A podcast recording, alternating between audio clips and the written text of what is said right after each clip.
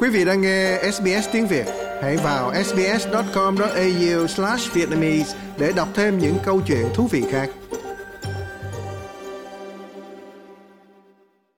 Chính phủ Hoa Kỳ mới đây đã đã công bố cái chương trình ờ, định cư người tị nạn qua cái việc bảo lãnh tư nhân. Thì đấy là một cái bước tiến dài mà chúng tôi đã vận động tranh đấu hai năm qua mà thực sự là không phải là chúng tôi là khởi xướng mà có những cái tổ chức của người Mỹ từ năm 2015 họ đã vận động để mở lại cái chương trình này. Cái chương trình này là thời tổng thống Reagan đã có nhưng rồi nó không có phát triển được cho tới thời của tổng thống Clinton thì đóng lại thì không còn ai hưởng ứng. Thì bây giờ chính phủ Mỹ có một số cái sự thay đổi cải thiện. Người ta hy vọng là lần này sẽ thành công. Thì nó có hai bước, nó có hai bộ phận bộ phận thứ nhất là bộ phận gọi là matching tức là, ở phía chính phủ Hoa Kỳ giao người cho những cái nhóm tư nhân đứng ra lo bảo trợ. Không được quyền chọn, nhóm tư nhân không được quyền chọn. Mà tùy theo cái sự bàn giao từ cái chính phủ. Thì hiện nay cái bộ phận đó đang được khai triển. Và vâng.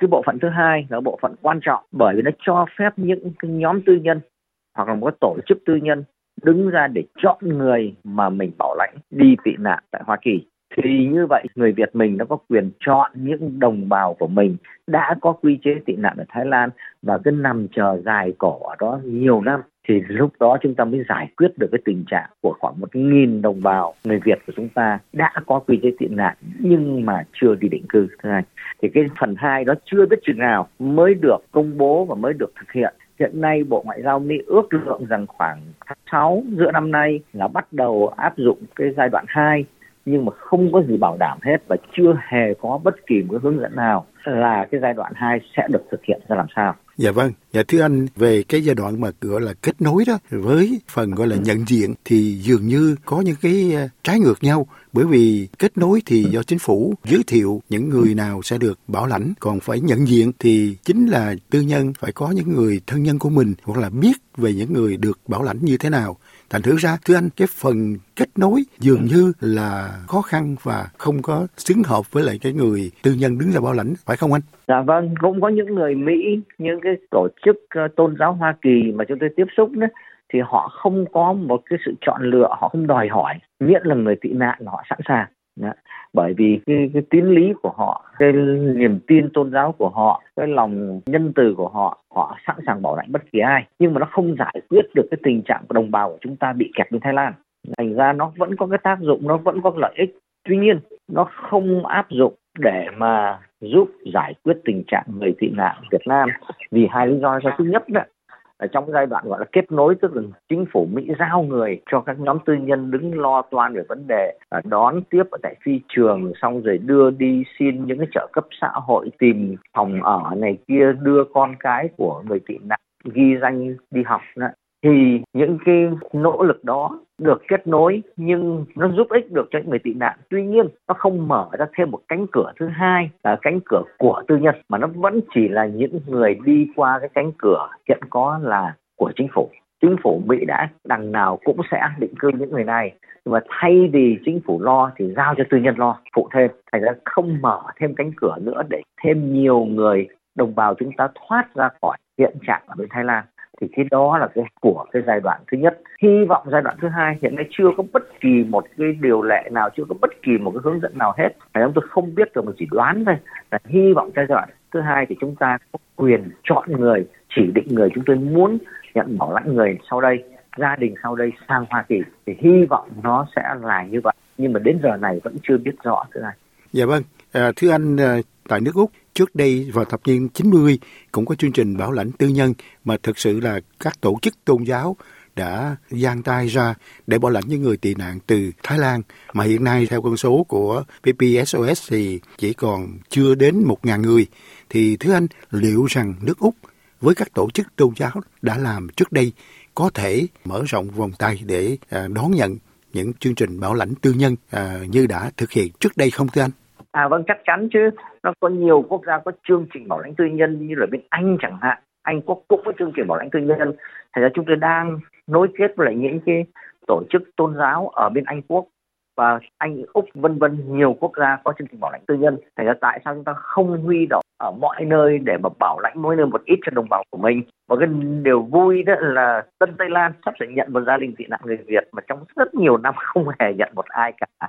Nhưng mà sắp sửa tới đây sẽ ít là có một gia đình người Việt đến Tân Tây Lan để định cư một cái điều mà chúng ta thấy rằng có một sự tiến triển mà đáng mừng đó là trước đây cao ủy tị nạn Liên Hợp Quốc rất chậm chạp trong vấn đề mà giới thiệu người Việt đi định cư. Mặc dù là có những chỗ để mà định cư nhưng mà rất ít người Việt được giới thiệu. Nhưng mà gần đây chúng tôi thấy rằng cao ủy tị nạn Liên Hợp Quốc đã gia tăng rất nhiều, rất đáng kể về cái số người Việt đã quy chế tị nạn được mời vào phỏng vấn trước khi mà chuyển hồ sơ đến các quốc gia nhận định cư mà nói như vậy thì cũng có những cái điều mà hiện nay tôi rất là lo lắng. Bởi vì cái thông tin về cái việc cái chương trình định cư tị nạn qua bảo lãnh tư nhân đó, chưa có thông tin chính thức của chính phủ Mỹ trong đó rất nhiều cái tin đồn. Có những người vì quá hào hứng vì quá mừng cho đồng bào của mình hoặc là vì những mục đích khác đã đưa ra nhiều cái tin thông tin không chính xác không được phối kiểm tạo nên rất nhiều cái xáo trộn ở trong cộng đồng người Việt ở bên Thái Lan người Việt tị nạn đó. và thậm chí trong vòng 5 tuần qua thôi hơn 200 đồng bào chúng ta đều là những người Gia Lai đến từ tỉnh Gia Lai, huyện Đức Cơ đã đến Thái Lan. Mỗi người như vậy phải trả từ 800 đến 1.000 Mỹ Kim để mà đi đến Thái Lan.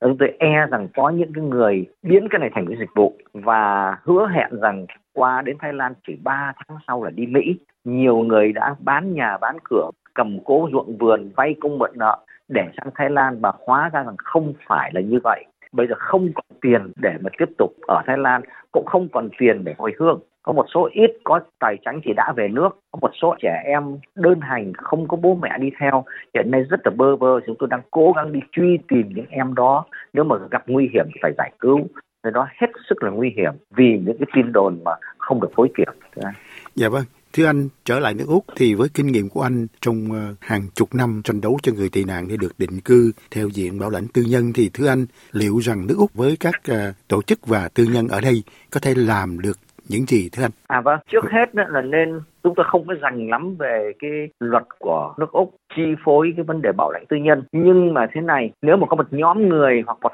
tổ chức hội đoàn hoặc một nhà thờ một hội thánh một ngôi chùa ờ, một cái thánh thất cao đài chẳng hạn mà muốn đó, thì xin liên lạc với chúng tôi bởi chúng tôi có danh sách của có lẽ đến 90% những người đã có quy chế tị nạn người Việt đó ở tại Thái Lan.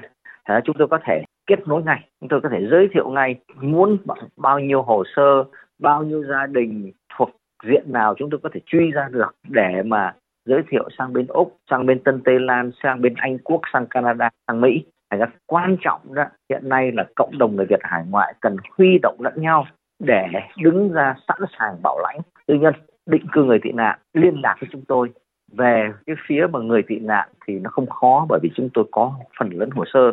Và một hết sức là quan trọng là thế này, bởi vì mới đây hồi tháng 11 vừa rồi, nội các Thái Lan đã chuẩn duyệt cái kế hoạch là thay cho Liên Hợp Quốc để chịu trách nhiệm cái lĩnh vực gọi là thanh lọc người tị nạn thay vì cao ủy tị nạn Liên Hợp Quốc quyết định tư cách tị nạn thì bây giờ chính quyền Thái Lan họ không gọi là người tị nạn họ chỉ nói những người cần được bảo vệ ở trên nguyên tắc họ có quyền không công nhận tư cách tị nạn đã nhận được từ cao ủy tị nạn Liên Hợp Quốc. Ở Thái Lan là một quốc gia rất dễ bị ảnh hưởng bởi những quốc gia lân bang. Ví dụ như Việt Nam mà yêu cầu Thái Lan dẫn độ một người nào thì cái rủi ro nó sẽ tăng lên rất nhiều, kể cả đã được Liên Hợp Quốc công nhận cách tị nạn thì vẫn có thể bị chính phủ Thái Lan nói rằng không, quý vị không cần sự bảo vệ nữa. Bây giờ tôi đưa quý vị hồi hương. Thế đấy là cái lập luận của chúng tôi để mà kêu gọi cao ủy tị nạn Liên Hợp Quốc phải gấp rút đưa tất cả những ai đã có quy chế tị nạn rời khỏi Thái Lan đi sang một quốc gia thứ ba để định cư thật sớm trước khi